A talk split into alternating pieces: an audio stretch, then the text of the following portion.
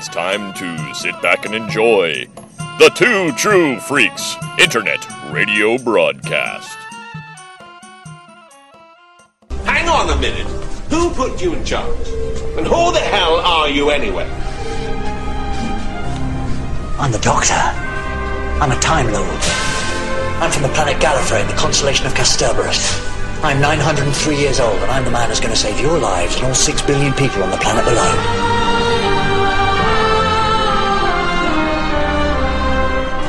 You got a problem with that? No. In that case, I don't see.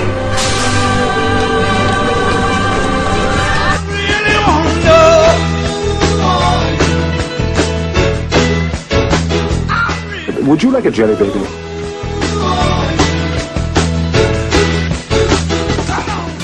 My Sarah Jane.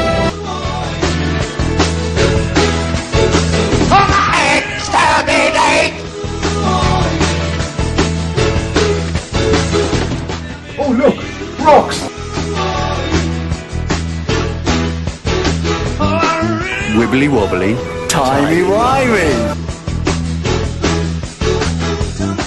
Oi, watch it, spaceman. Oi, watch it, Earth girl. I will teach you the folly of your words, Doctor! Smith, Dr. John Smith. This is Duggan. He's a detective who's been kind enough to catch me. You always were an optimist, weren't you? Thank you for the compliment. Hello. Mate in six moves, Master.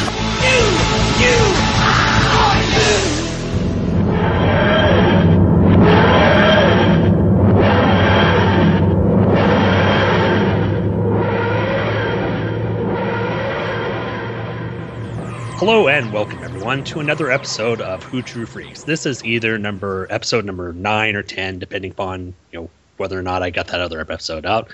Hi everyone, thanks for listening. My name is Shawn Engel, and today at Who True Freaks we're going to be covering an early, very early episode of Doctor Who. In fact, one of the one of the first ones with William Hartnell. The episode is the Aztecs, and to follow me along on this journey into ancient sort of Central American culture are my partners in crime at the Who True Freak site. First off, we've got, I'll just go around the Skype window, Mr. Dave Walker from the UK, host of Flash Legacies. Hello, Dave. Hello, Shawn. You, I'm glad you pronounced the T in front of my name. That's that's very nice.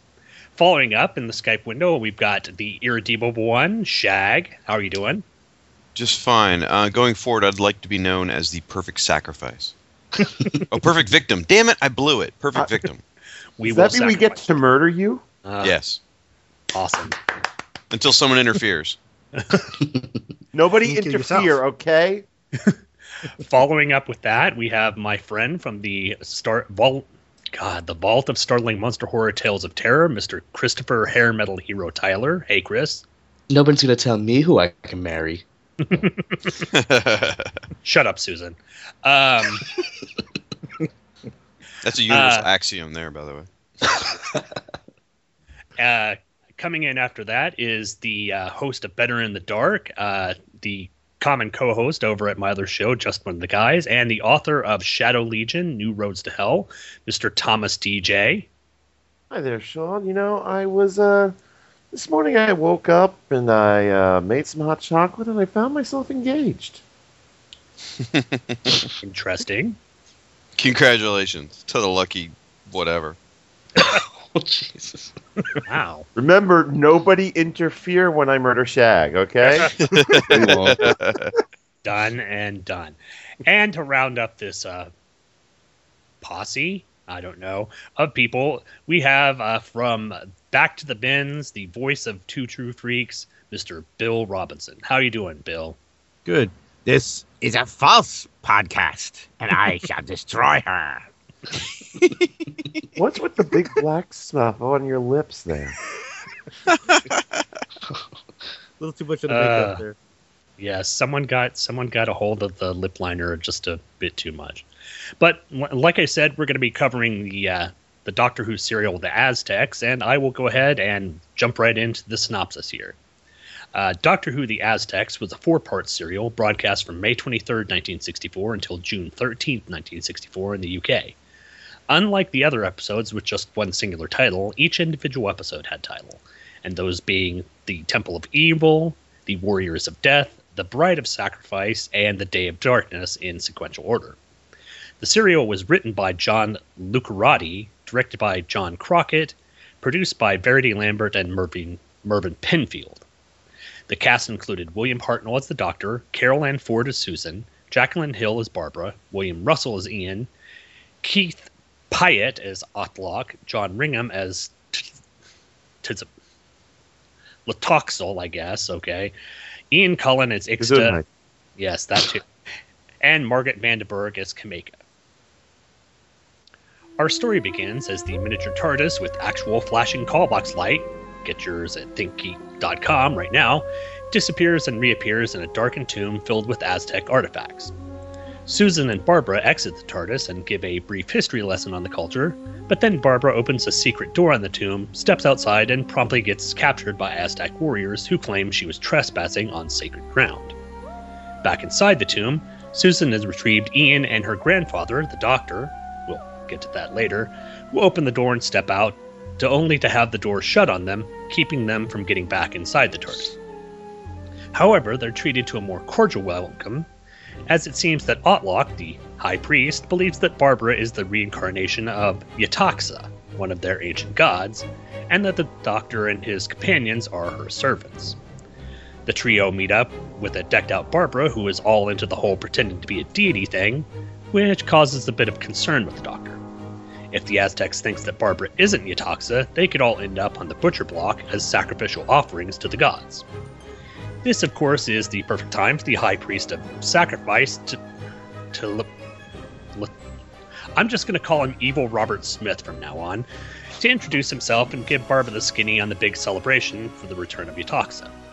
Evil Robert Smith asks uh, Ian to train as their new leader for the Aztecs forces, while allowing the Doctor to wander the gardens of the city and try to discover an alternate entrance to the tomb. In the garden, the Doctor is introduced to Cameca, a woman of great knowledge and breast, who he instantly turns his Gallifreyan mojo on to in order to find out more about the tomb. The Doctor's wooing session is broken up by Ian in Aztec chicken armor, who tells the Doctor of the impending sacrifice which Barbara is to preside over. The Doctor rushes to the temple to convince Barbara to go through with the ceremony, but the godhood has gone to her head and she plans on forbidding the sacrifice from occurring. This goes about as well as you would expect, with the sacrifice killing himself anyway, that the rain which he was supposed to be an offering for begins, and evil Robert Smith loses his faith in Yetaxa's divinity.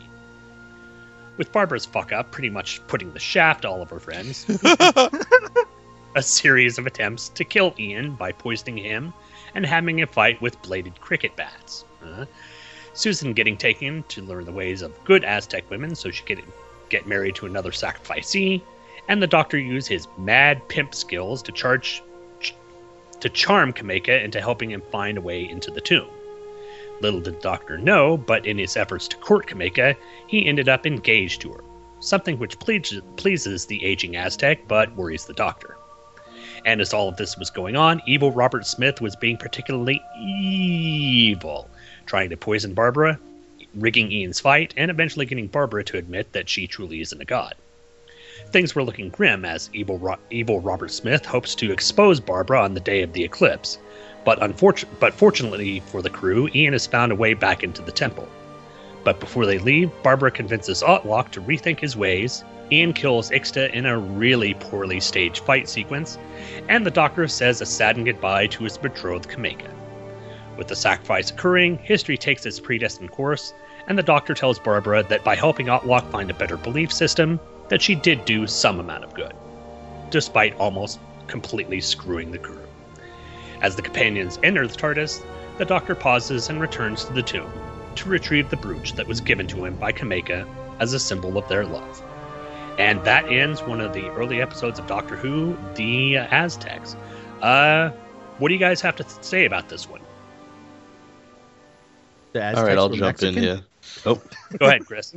I was going to say the High Priest of Sacrifice. I heard clitoxel, which sounds like a really intense post-coitus cream If for you women. take Litoxel and you're having an erection that lasts more than four hours, please alert your doctor. Yes. Uh, I'm surprised that it hasn't been turned into a, uh, a sexual potency cream. That would work, I guess. yeah, this was this was kind of weird. This, well, I guess when they started out with uh, Doctor Who, they actually wanted to make it sort of an educational show. Is that kind of what I'm getting from this? It was Absolutely. originally commissioned by um, BBC by the BBC as part of the children's programming. I think somewhere in the towards the end of its run, its, its classic run, they eventually moved it to series department as opposed to children's department. Is that right, Shag?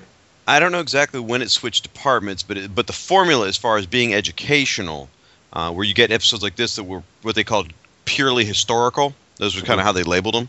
Those episodes pretty much petered out throughout William Hartnell's run, and by the time Patrick Troughton came on, you got the Highlanders, and that was pretty much it. You only got one more, uh, I Until believe, in the Black Orchid. exactly in the Peter Davison era. But that was just kind of a, which is an excellent episode by the way. But it's just sort of a, you know, it was more of a nod than anything else. So yeah, they were trying to make it educational through the Hartnell era, and then they realized there's a lot of money to be made in these talking pepper pots, and so they ditched it all and starting with uh, Patrick uh, Patrick Troughton and just went forward from there. Yeah, so I, yeah, I don't know when it left the the children's department. I don't know that part.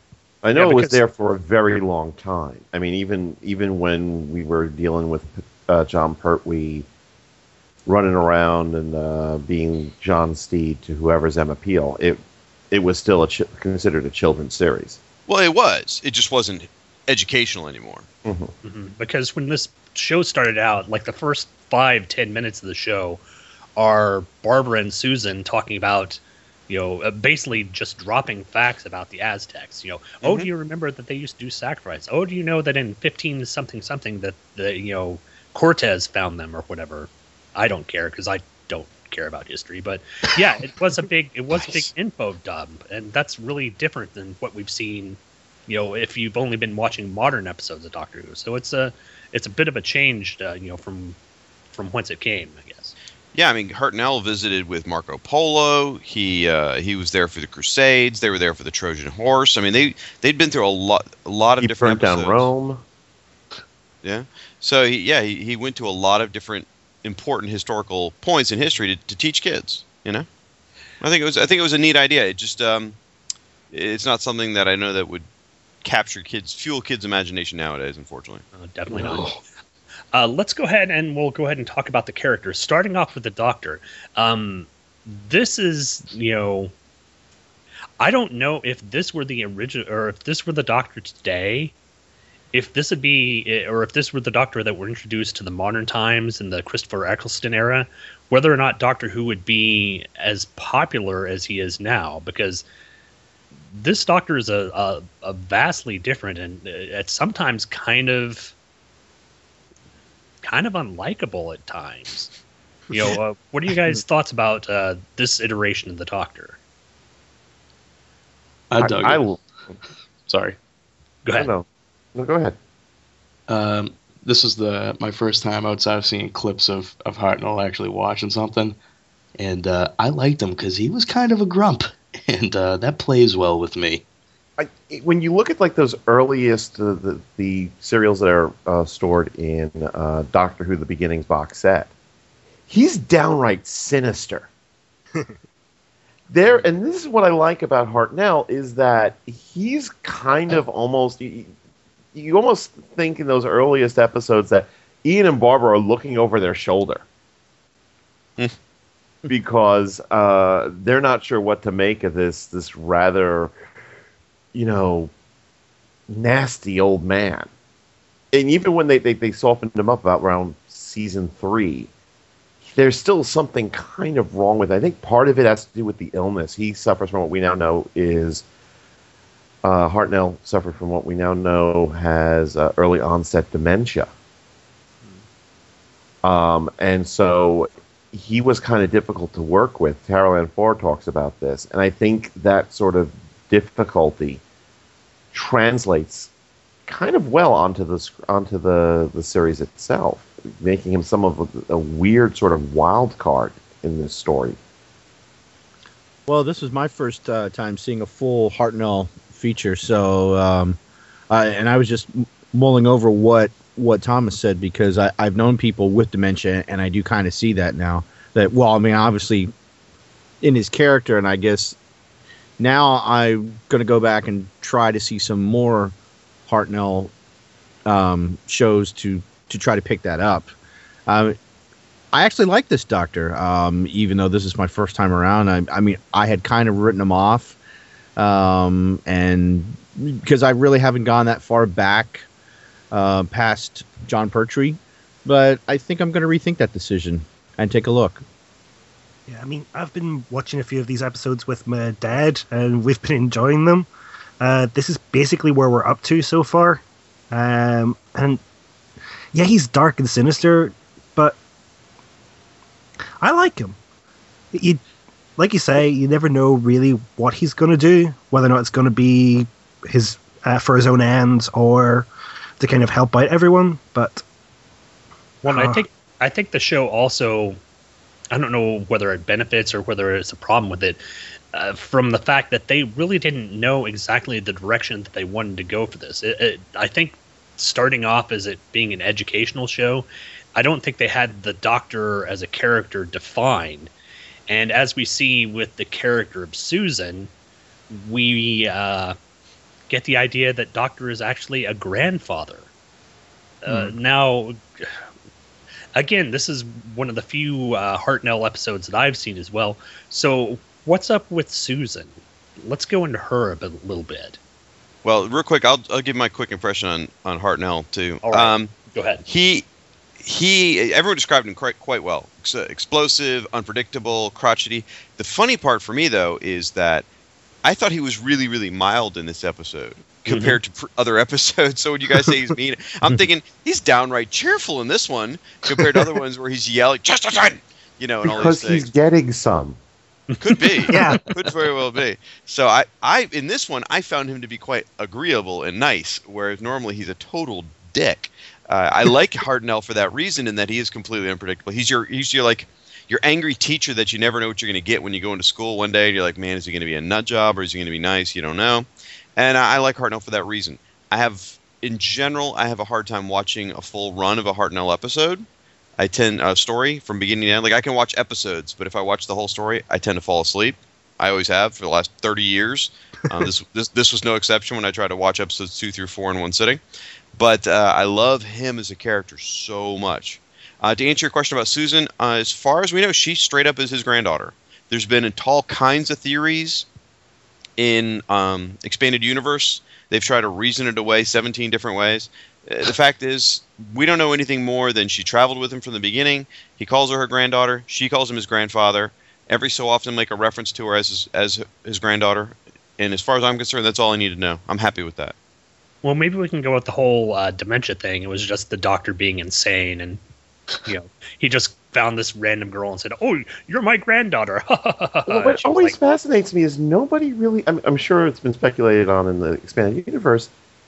Nobody speculates on the the generation in between. Oh, they do. There's all these theories about how her father died in a Time Lord war against the great vampires and all this different stuff. hmm.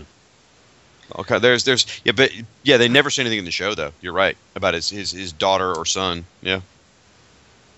I think Okay, the and what closest we get is the line from uh, the Empty Child, where uh, Doctor Constantine mentions about being a father and a grandfather, and he says he knows the feeling. That's the only place I've seen it. Oh, that's right. That was a good. I forgot about that. That was a good mention. Yeah. That that is true. Yeah, and uh, we we actually yeah I remember us talking about that slightly when we uh, covered that. Um, now Barbara and Ian, they're both teachers, right? Or am I Mm-hmm. Yep. thinking? They, Uh, were, they, were, they were Susan's teachers. okay, so and they were they? they were they were kidnapped by the doctor. And they were actually interested in her well being. Yes. So the doctor, uh, these aren't like official companions. They were actually taken under duress. Correct. Well, they're official companions because they hung around Yeah. for years. But they, uh, yeah, they didn't come on board and go, "Let's go exploring." He said, "You've seen my ship. Let's go. let's go see the Let's go Throughout see the, the whole- caveman." Throughout the whole first season, he throws it in their face that you're stowaways. Right, and he kidnapped them. At one point, he even threatens to throw Ian off the TARDIS into the time stream. Wow. Mispronouncing his name the whole way. Right. yeah, that's another hallmark. Is he says uh, Chesterton's name wrong all the time. Okay. It's funny. See, see, that's just that was probably more. to Bill, that was probably more Billy Hartnell than the script, though.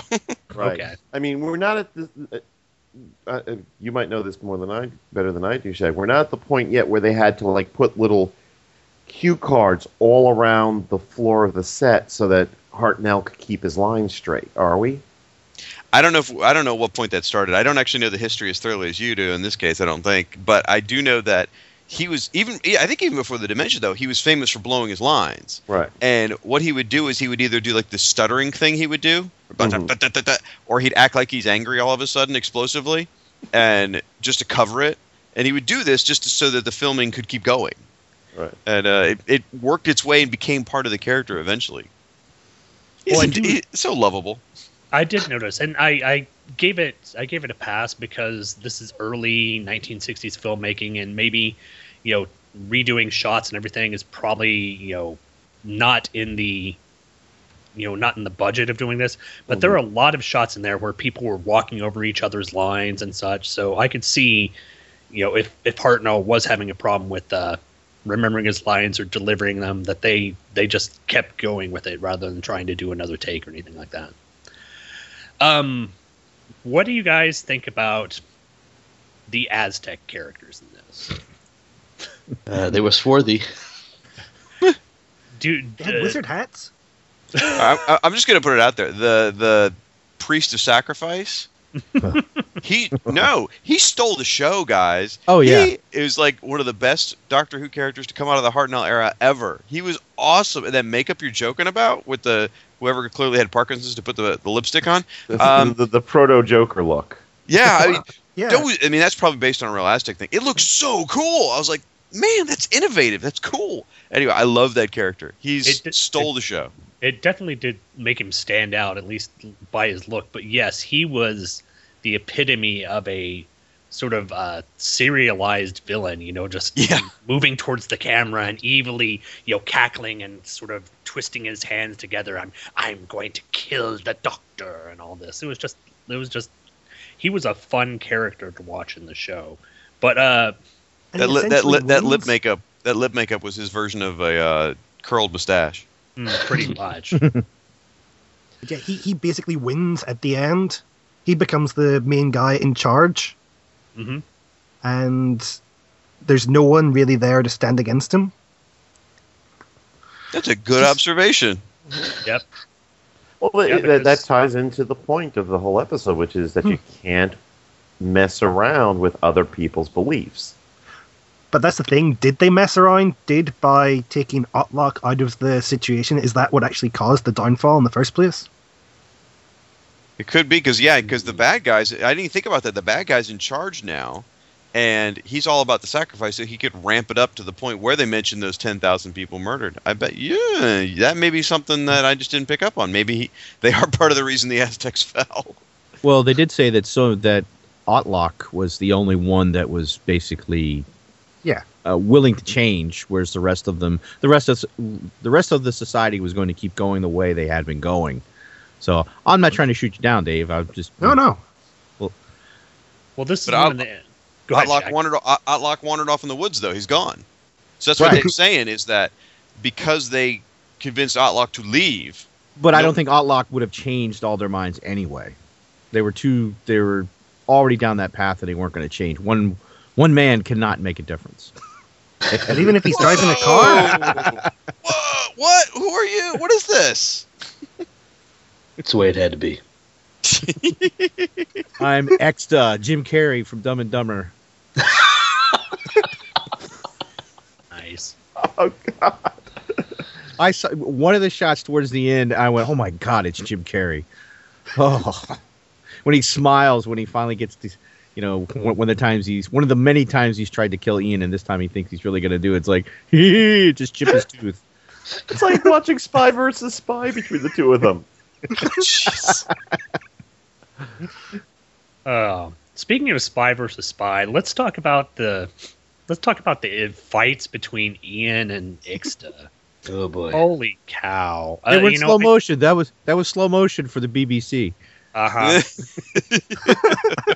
Now I'll swing like this, you and could you tell that swing.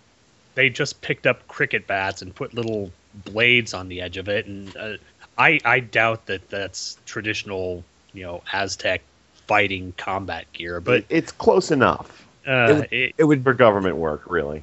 it would probably I make guess. cricket more interesting. have and to faster to default- play. Oh yeah. If you could kill a bowler, hey,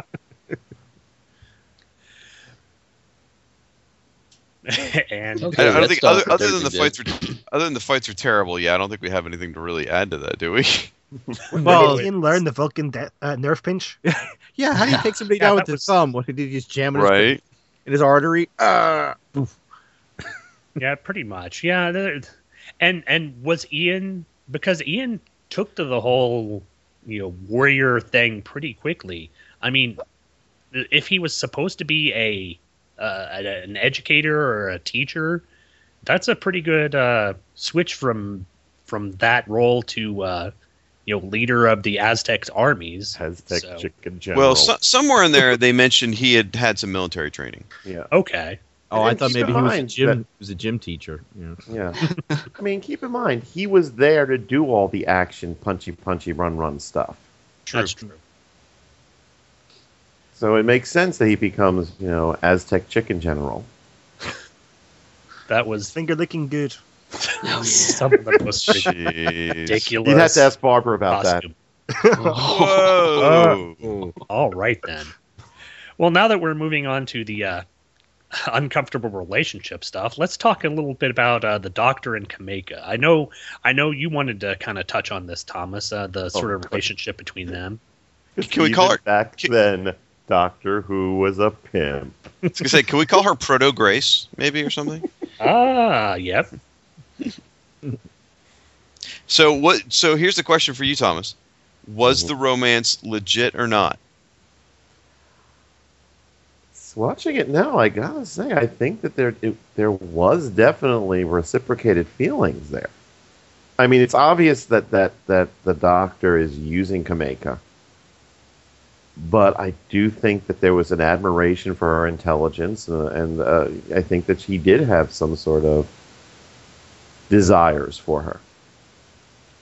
I think that we can I think take you're right. from I think that we can take from the ending sequence where the doctor, you know, as he's leaving in the TARDIS, that he goes back to the temple to get the uh, the brooch or the sort of uh, the pin that you know symbolized their love, and he pocketed that before he left. Kind of makes you feel that yes, he had more emotions and more feeling for Cameca than just using her to try and figure out how to get into the temple. And I thought that was actually one of the things that en- endeared the character to me. I think that endeared the doctor to me. I mean, yes, he was kind of gruff with the rest of the companions, but uh, at this one moment, he met someone who he could he could relate to and he could feel that was on some level his equal, and he had genuine emotions for her. So yeah, that's kind of what I got from that last scene. And he could hang hang out in that nice retirement guard Oh uh, home for those over fifty two. Like fifty two? Oh man, I gotta I gotta become an Aztec. Well, the Aztecs had better retirement plans, and Yeah. they they invested better, I guess. Re- retirement or sacrifice? Hmm. Human hearts. That's where the future of the world is. Well, obviously they were the greatest meteorologists of, of, of their time. It's going to rain at four o'clock this afternoon. Oh come on! All right, I'll I'll give you the sun, you know, the Mayan calendar, but you know, oh hey, it's going to rain, and at that time you're going to come out with your sacrifice, and we're going to do this, and I'm going to do that, and get that stupid perfect victim up here because he's just fabulous. He totally was. I want this. I want the strange alien-looking child for my bride. Someone comb my hair. I you do anything I say. Hot, put Ian put on a mask like a chicken. Thank if you ask me, Carole Ann Ford is more alien-looking than William Hartnell. She got a big head. But here's the nice thing about about Susan. Um, she wasn't in much of this story, so that's kind of the, that's where that nice thing ends. She turns out the actress took a vacation in the middle of filming, Mm-hmm. and so she wasn't around for much. Which again, if you've seen many they Hartnells, couldn't you should, hire her cousin. you should be thankful that she wasn't in in many of them. I Yeah, think it's very it's- telling that at the end of the of uh, the Dalek invasion of Earth, he just dumps her on a planet, saying, "Okay, go marry this guy. I know. Maybe I'll come back one day." Get off my ship. All right, was it just me, or like for the first time ever, I noticed that the actress who plays Barbara Wright, she's kind of pretty. Well, Yeah. we do know that power goes to her head quickly, though. True. Well, I am a isn't goddess. That all women. Nah. I'm glad Hope's not here. It's okay. By the Oh, next episode, she's over it. Apparently, completely.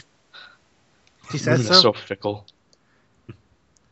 Yeah, uh, I'll give you. You know, she she was attractive. I mean, in a very she was, uh, but you know, when you compare her to the other women in the show, you've got Cameca, the elderly lady, lady that the doctor is trying to score with, and Susan, who she's just I don't know. She sort of epitomizes that sort of wacky, zany '60s, you know, you know, go-go dancer feel. I don't know. I just couldn't get into Susan's character. Well, she was supposed to be a 15 year old. It's just the, the only reason I'm kind of bringing this up is because like no one's really ever stood up and said that the actress who played uh, Barbara's pretty. It's even even in the novelizations, we're like trying to be as nice as possible. They always described her as having a striking beauty, rather than they talk about the other companions being gorgeous and luscious. They be, she was striking was the word they would use. See, and I uh, wouldn't- I, I just don't noticed she- this time for the first time. I'm like, maybe it's because I'm getting older. I'm like, she's kind of pretty, and I'm shallow. So. no, I don't think I don't think you're shallow. I think it's I, I think she does have uh, a sort of grace and beauty to her, but she's not that sort of sexualized beauty. I guess She- right, she's, not, a hottie sort von of- hottie. Yeah, she's not. Yeah, she's not a hottie. You know, she's just She's not very a slappy, attractive. slappity, boomity boom. Yes, that's true. Yeah, they don't have her running around in a schoolgirl outfit or animal skins. Oh yes, if she, yeah, I don't think she'd be getting the same praise if she was dressed around in, in the Leela costume. Uh, Agreed. Nothing is better than her running around. But it's like Carol Ex- ex- Ford. except having a rat fall on her. Oh, that's true. Ah, What about Caroline Ann Ford? Getting back back to, she was chosen by the very young Verity, and Verity Lambert was about what about twenty five, I think. She was very young to be a producer at the BBC at this time. Uh, she was chosen specifically because she lo- she was attractive but very very odd looking. He says in air quotes. And uh, it, it kind of shows because, like I said, of all the of, of between her and the Doctor, she's the one that looks like she's from another planet. She looks very strange. I'm just saying. Well, it makes sense if that's what they're going for. Although she did have an a, a astute observation that was so shocking when I heard it, I I had to back it up and watch again. When the first thing she says is, "The Aztecs, they were Mexicans." I'm like, wait a minute, wait a minute. Did That's she a really Joe say Worthy that? statement. I'm just like, whoa, back that up. Oh, okay, all right. They were in what is present day Mexico, but they just blurt out, they're Mexicans. Like, what? Ah, 1960s education for kids, right there. they would have been they would have been great at roofing and you know making a menudo. So yeah, that, Oh my lord! And there Yeah. goes our Central American listeners. Way to go. Well, North America. Listeners. Shawn, Okay, Shawn's now- secret shame is that he's part Mexican. Uh, it is, and uh, the other part Polish. So there you go. I I have the worst genetics ever. No, no, Um, you don't. All right, let's. But- uh, part I want to really get to Go ahead. is the arguing about changing history. Yes. Yeah. That the, yeah, this is pretty much central in what we'll get in uh, modern day episodes of Doctor Who is that there are these quote unquote fixed points in time that can't be uh, changed. And this was, I guess, one of the earlier sort of ideas of that being put forth. Would you say? The first, I believe it's the first time it really became an issue. Okay. Um, I, I, I don't know for sure that it was the absolute first time, but it's certainly the first time it was a major, major plot point. mm-hmm. when he's yelling at her about, you know, you can't change history, you can't rewrite history, not one line. And this became, obviously, as you said, a theme through a number of episodes. And so it, it's nice to see here that, unlike when you get into, you know, other Doctor Who down in New Who, where they say you can't change history, and then they do. Uh, it's nice to see they say you can't change history, and they don't. I like well, that. and even though uh, I, I like the fact that even though they did make an attempt to change history, that in the end everything sort of worked its way out. Yep. You know, despite despite all the the trials that uh, that Barbara tried to make things better in her own mind, eventually history did work its way out, and I don't know whether that would be because that they tried to uh, rectify the situation, or whether or not you know time just tends to flow that way, and the doctor's uh, not really ineffectual, but just can't do anything to make that change. So, anyone else uh, ideas on that? Well, And I kind of gave mine already. So All right, well, I have more to follow up on it then. I, I didn't want to Please. monopolize, but I will. I know. please do. So the doctor says to Barbara. Well, by the way, the, the argument between the doctor and Barbara in episode uh, two about the time changing was just great. I mean, that scene was Mhm. very passionate. I really felt the energy of them being pissed off at each other. I thought that was like one of the better scenes in the whole thing. But in in later episode, when the doctor gives the poison thorn to Ixnatuchny River guy, whatever, um, to fight I- I- Ian with, isn't he sort of changing history right there? Because he's like, oh, you need to win this fight, and I need those maps. Here's a poison little dart thing, so you can win and be captain. Sure. It's like, didn't the doctor think I might be changing history by doing this? Well, yeah, but if they never went back in the past, then he would never have had to fight him. So I think Well, that he didn't kinda know, works his, out. but but he didn't know Ian was the guy he was fighting. Oh yeah, that's right. What he, but, but I can change history as long as it serves my own ends. Right. it's it's okay. He's the guy that invented uh, transparent aluminum. No, this is the guy that invented earthquake-proof bricks. Remember, this is Gareth's ancestor, Oh yeah, him. Gareth Mc uh, Mc Earthquakestein. Earthquake Gareth make, shaker. make earthquake stopper. That's it, right? Oh, if only Steven were here, he'd he'd know who he was. But yeah, you, you make a good point. The fact that the Doctor could make cha- well, maybe it's just a conceit of the Time Lords that the Time Lords feel that they can actually change time because they're able to transcend and travel through it. Maybe that's just a conceit of their race. But or, or, or it would be it's the irony of the doctor condescending to one of his two kidnapped companions, although he always treated Barbara better than Ian. He always had much more respect. Am I right, Shag? Oh, you're absolutely right. It's just, He- it was so has- mean to Ian. Yes. um, he condescendingly tells Barbara, "No," as if to a child, "No, you can't change history. History has to stay the way it is." And yet, because it serves his own ends, namely getting into the thing so he can get the hell out of here, he doesn't mind doing a little bit of nudging history here and there. Mm-hmm. Bastard. But that's why we love him. But when he does find out it's Ian who's in trouble, he does rush to help. Yes. So not uh, a Which- complete bastard. Which, by distracting him, pretty much causes him to be scratched. Don't get Yeah, scratched. stop oh, too late. Stop pointing out problems. He, he was trying to help. That's a good point. He did. He got, it was his fault. Ian, what? Scratch. Never mind. Missed it by that much. Oh, poor Ian. But uh, I mean, to be fair, he, the, their relationship softens quite a bit in like I think it's like the, their last two seasons. But even then, it's like it's like you get the expect if he ever had the opportunity, he would kick Ian off and keep Barbara on the ship. I mean, it says something that the Doctor treats Mickey better than he does Ian sometimes. Well, he, well, he was upset when he thought that Ian was going to drown in the tunnel. Although he probably he still needed him to get to the uh, right. Yeah, he needed his strength. Yeah, to get to the Don't tomb. need his torch back? By the way, how great was that cliffhanger? That was so good. Oh yeah. I thought that as far as like old school, who I mean, if you haven't seen a lot of, maybe you don't, maybe. But you compare that cliffhanger to the other ones, which were more traditional hangover, hang, hang mm-hmm. cliffhangers. This one was really, really good. I was like, that's awesome. Hangovers, the Aztec hangover. Right, that's what I said.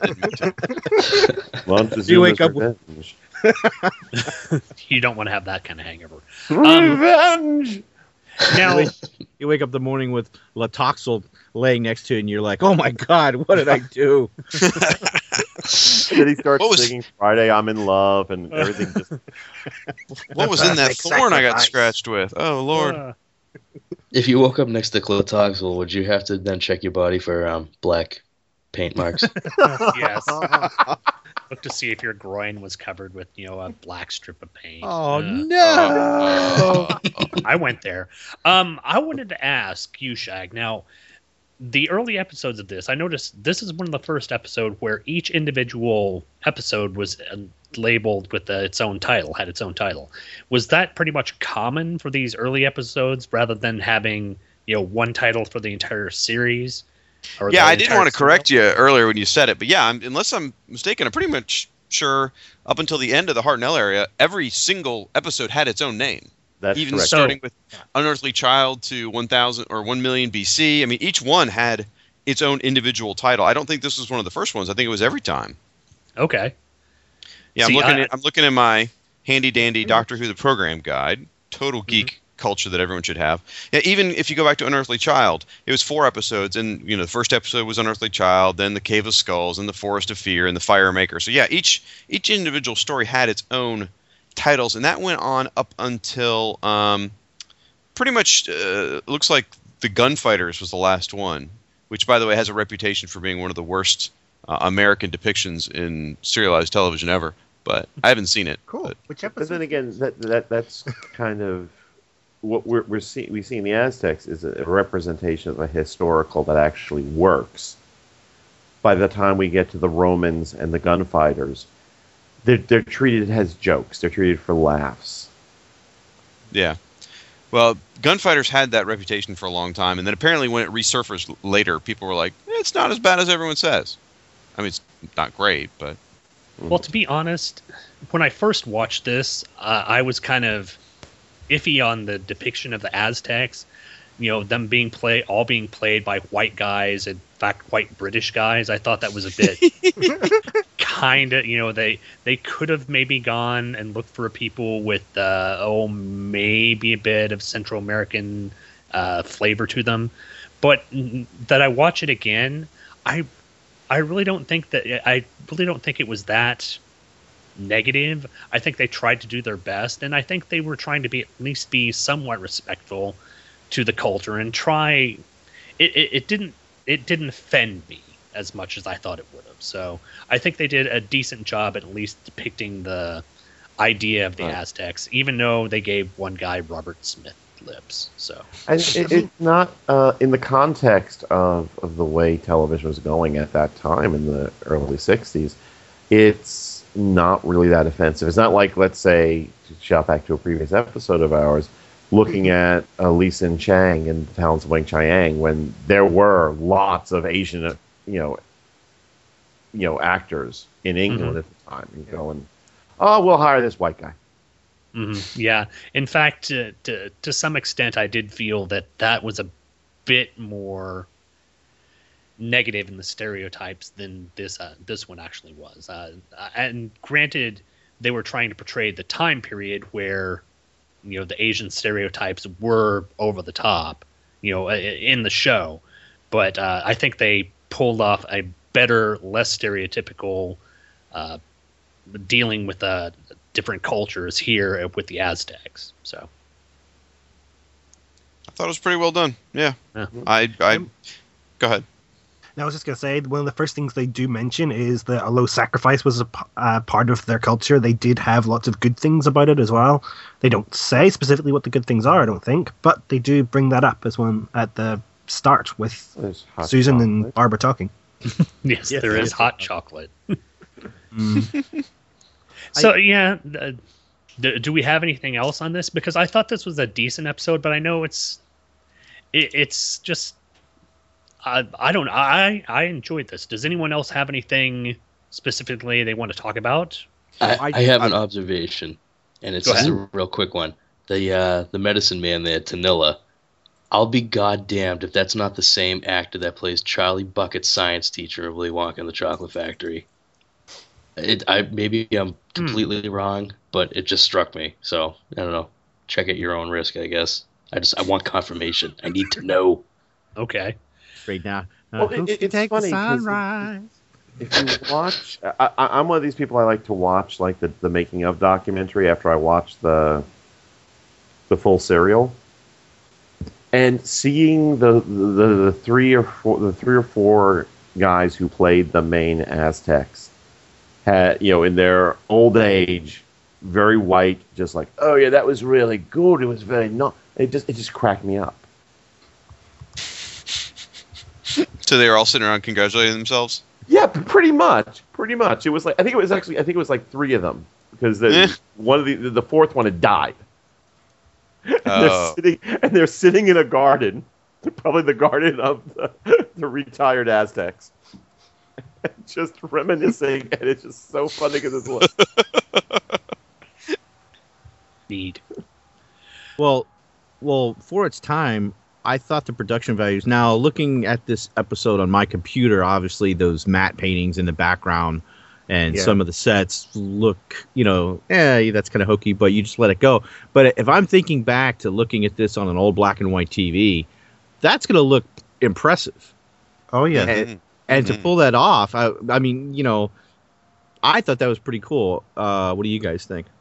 Well, I didn't really um, notice too much wrong with it. I thought the same as you that it was really good. I did see a couple of bits where you could tell the backdrops were a bit iffy, but you probably wouldn't pick that up at all just watching it on regular TV. And as it was only going to be shown once, probably at this time, there were probably no plans to re-show anything. So I thought it was pretty good.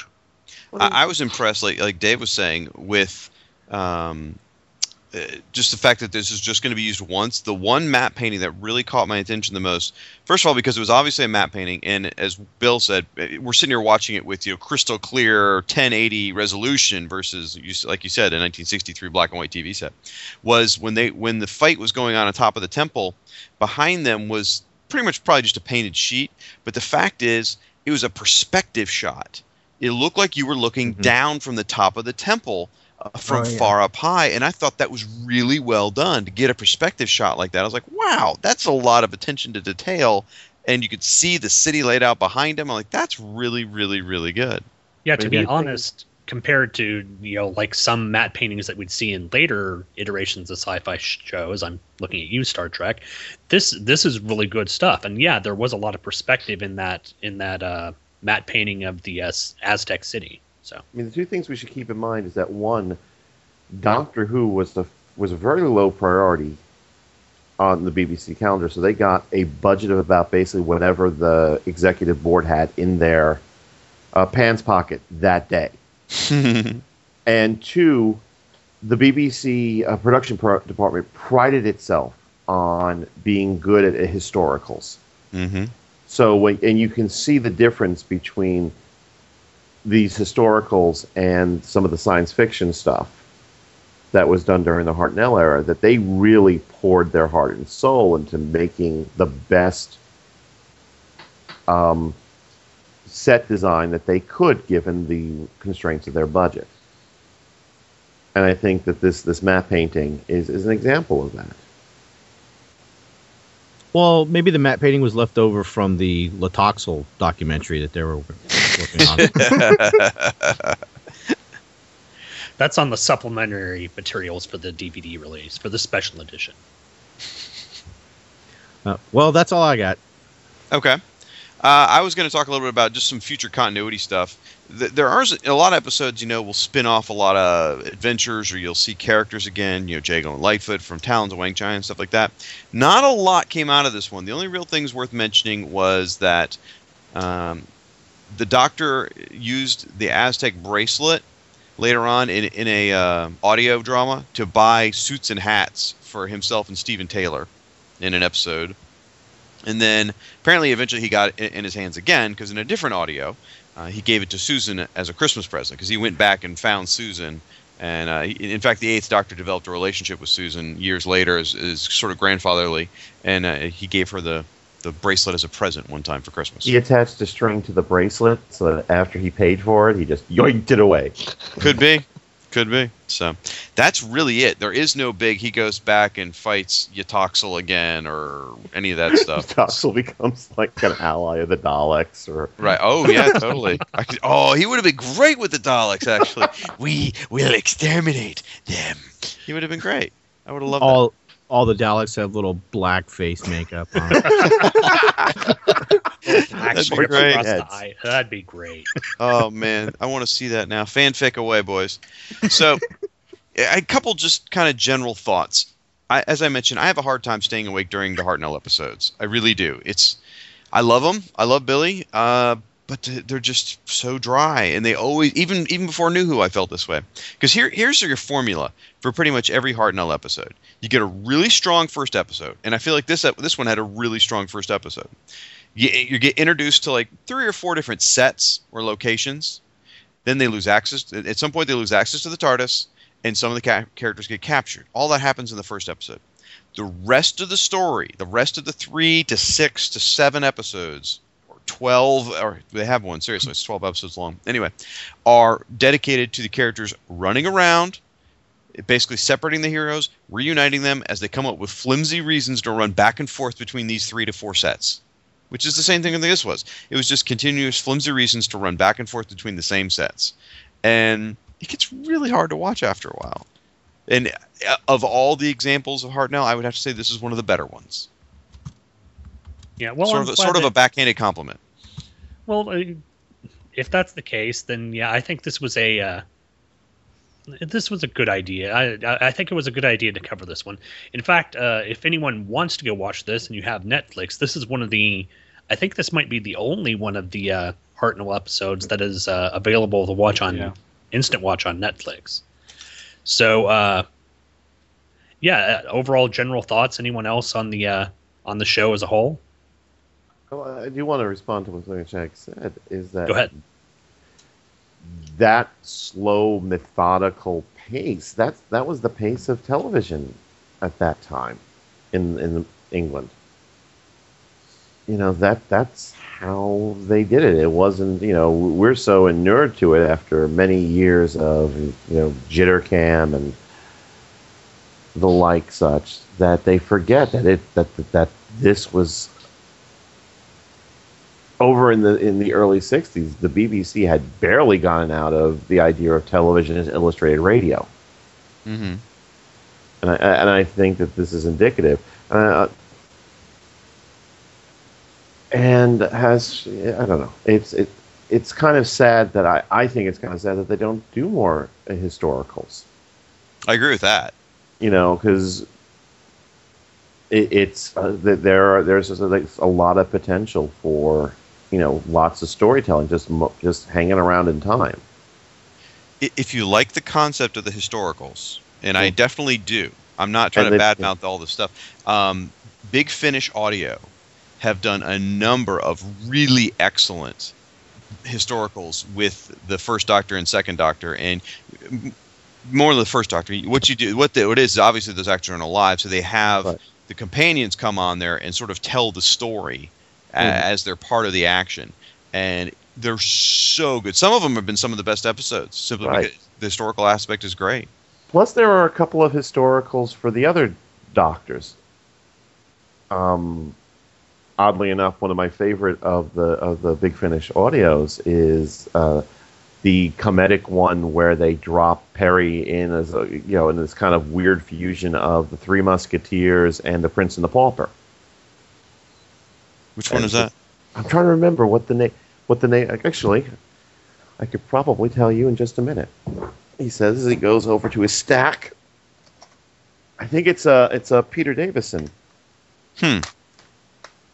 Uh, just bear with me. He says. Sure. While you're doing that, there's an amazing one about um, that took place in Spain with Ian and and Susan.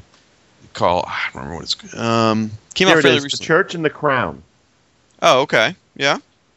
Yeah, it's it is it's a Peter Davison story, and it allows uh, Nicola Bryant to actually speak in her real voice. Good on her. Good on her.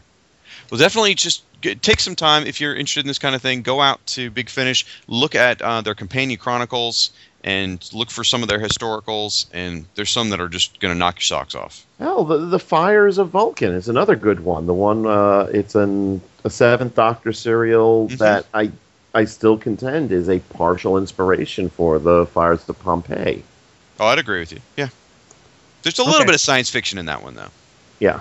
with the TARDIS and all that. But I just, I, I I'm talking about pure Hartnellish uh, um, historicals. Anyway, we're probably boring everyone with our total nerdisms. No, that's what this show is all about. Well, if if anyone does anyone have anything else before we wrap this all up? Oh well, What do you I got? thought uh, Dave, did you want to uh, put on there what uh, Hope said?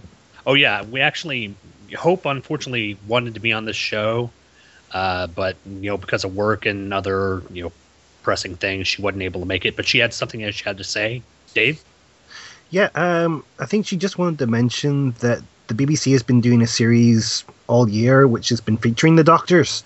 Um, I haven't seen that, unfortunately. I'm I'm not sure if it's being shown over here, or if I just have no clue where it is. I think it's just on for us ignorant American Dave. yeah, it's it, it's BBC. It's BBC America's doing like a uh, every month they do a retrospective on each iteration of the Doctor, and they started off with the William Hartnell episode, and they started off with this show. Yeah, um, I think she just wanted to bring up that uh, they said it was the best Hartnell story, and it brought in a lot of Doctor Who firsts, etc. So um, I don't know. Like I said, I haven't seen it. Has anyone else here been watching those? Mm-hmm. Mm, No. I've watched some of them. Yeah, I, I, I haven't seen. I didn't watch the first Doctor one, but I watched the second Doctor, the eighth Doctor, some of those. I do know that the Sixth Doctor one is just 90 minutes of a blank screen. God bless It- them. It was Vengeance on Varos or Baros, so yes, they and they were they were actually very polite about talking about the uh, Sixth Doctor. So it, it wasn't all doom and gloom, Thomas. So You know, it's interesting when they did the eighth Doctor one. Paul McGann wasn't there to be interviewed. really, Oh, Yep. They had Grace. They had Chang Lee. They had. Uh, they didn't have Eric Roberts either. Oh. They didn't have. Eric, they didn't interview Eric Roberts or Paul McGann. Mhm. And yet, Paul McGann says he's done something for the 50th anniversary. What could it be? we, Hmm. yeah, we'll have to Hmm. find out. Mm-hmm. But yeah, Well- um, go ahead. Well, I I just started to work on my Tlotoxl Dalek fan fiction, and my first uh, scene that I thought of was uh, Tlotoxl men- menacingly walking up to a Dalek with a cup in his hand, and the Dalek going, "I do not like cocoa.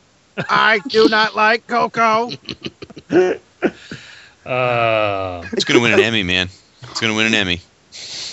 two even. And- And to be okay, I do want to want to say something about uh, you know I know we, we we've ragged a bit on Susan, and Susan is kind of a crap character, but she actually got it a little better than Dodo did later on, where the Doctor just forgets about her literally. To add insult to injury in, expa- in expanded fiction, she died of, I think, uh, an STT. So wow. I have to- better look She's that up. like she's the third junior female companion, the third one, right? Shag. I 'cause I don't. Re- she there's it's, Susan, it's somewhere there's in there. Vicky, and I think Dodo is next, right? Probably yeah. Susan, Vicky, Yeah, Vicky comes Dodo. on right after Dodo Susan would have been before um, Polly. So yeah, probably. and, and so she's the third female companion. He, he passes her off as her secretary throughout her brief time, and then in, in an episode called "The War Machines," which was kind of Kit Pedler's dry run for the Cybermen, trying to make them more Dalek-y. Uh, they literally, she gets possessed by the war machines. He drops her off at a hospital somewhere and off screen says, Oh, well, take good care of her. I'll come by later. And never speaks of her again. So this is a pretty much common thing for this iteration of the Doctor, just dropping off companions on. He's a dick. He's a dick, but we love him for it. I mean, in fact, Uh. I, I can see threads of Hartnell in Colin Baker, just like I see threads of uh, Jon Pertwee. Oh, sorry, I have to back up. Uh, she did not die of an STD. She was just murdered by one of the Master's agents after being suffering all kinds of psychiatric problems. So, Uh, is that a better way to go out? right. Okay. Well, if we, you know, th- this wasn't an energetic episode, but uh, in the end, I really enjoyed it, and uh, as it is on available for watch on Netflix Instant Watch, definitely go check it out. It's it's very different from the modern Doctor Who, but it's if you can get through like the second and third episode, which are kind of just drag along, it's a good it's a good serial. I think you guys would enjoy it. So yeah, go check out this episode of the Hartnell Doctor Who. Uh, do we have anything else we want to say before we go? Kind of want Yeah. some cocoa. Yeah, we're all gonna go get some cocoa. Not together. Yeah. no, no, we don't want to be engaged Right. to each other. Otherwise, oh god, if I were engaged to Shag, ugh. Think This of our would love a- children. Just think of would it. be Oh my! Do it for the kids. Do it for the Uh, kids. there you go. I'll take I'll take Chris. Which one? Me? Both of them. Yeah, sure.